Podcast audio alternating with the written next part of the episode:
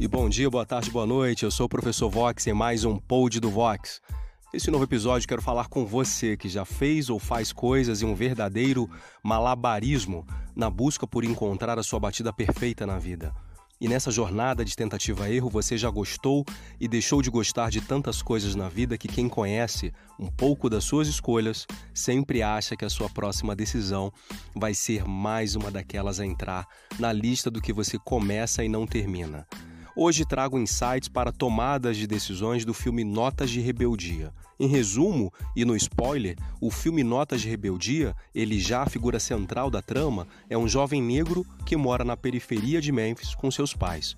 Lois, pai de Elijah, em seu passado tomou como escolha de vida ajudar o avô de Elijah nos negócios da família, uma churrascaria que se tornou referência em Memphis. Lois então deixou para trás o desejo de ser professor e ensinar crianças afro-americanas a lerem e escreverem. Com planos de abrir uma nova churrascaria, Lois busca preparar Elijah para sucedê-lo nos negócios. E é nesse resumo, nesse pequeno resumo, que vamos tendo alguns insights sobre um conflito clássico na vida: o que queremos para a nossa vida e o que os outros querem para a gente.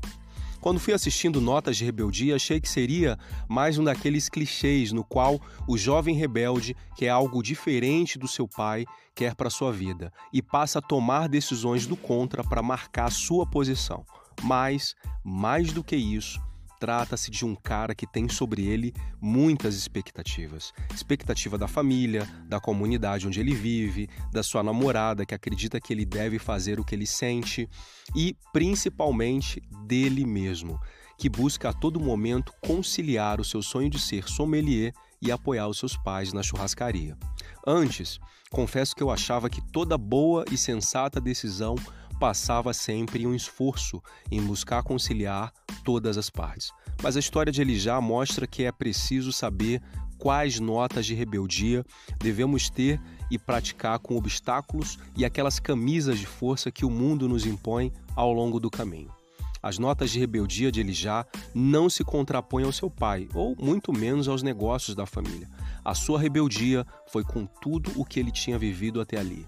O sonho dele ser sommelier significava o verdadeiro ato de rebeldia com a sua infância pobre, que nunca possibilitou viajar para nenhum lugar. Entretanto, quando pela primeira vez ele provou um vinho, um sommelier o fez viajar na história e origem daquele vinho. Desde aquele dia, ele já não parou mais na busca por provar e entender sobre vinhos. Talvez na vida o que nos falta é isso: a coragem de provar o que faz ou passa a fazer sentido para a gente. O vinho ressignificou o passado de Elijah, fez ele nascer nele um propósito de ser sommelier. Nossas decisões precisam apontar no mapa da vida o nosso lugar no mundo, não como os outros queriam que ela fosse. E sim, ele já, um apreciador de vinhos, aprendeu a vencer a própria insegurança sobre quem ele era e o que ele queria fazer de sua vida depois de alguns erros e percalços em sua jornada.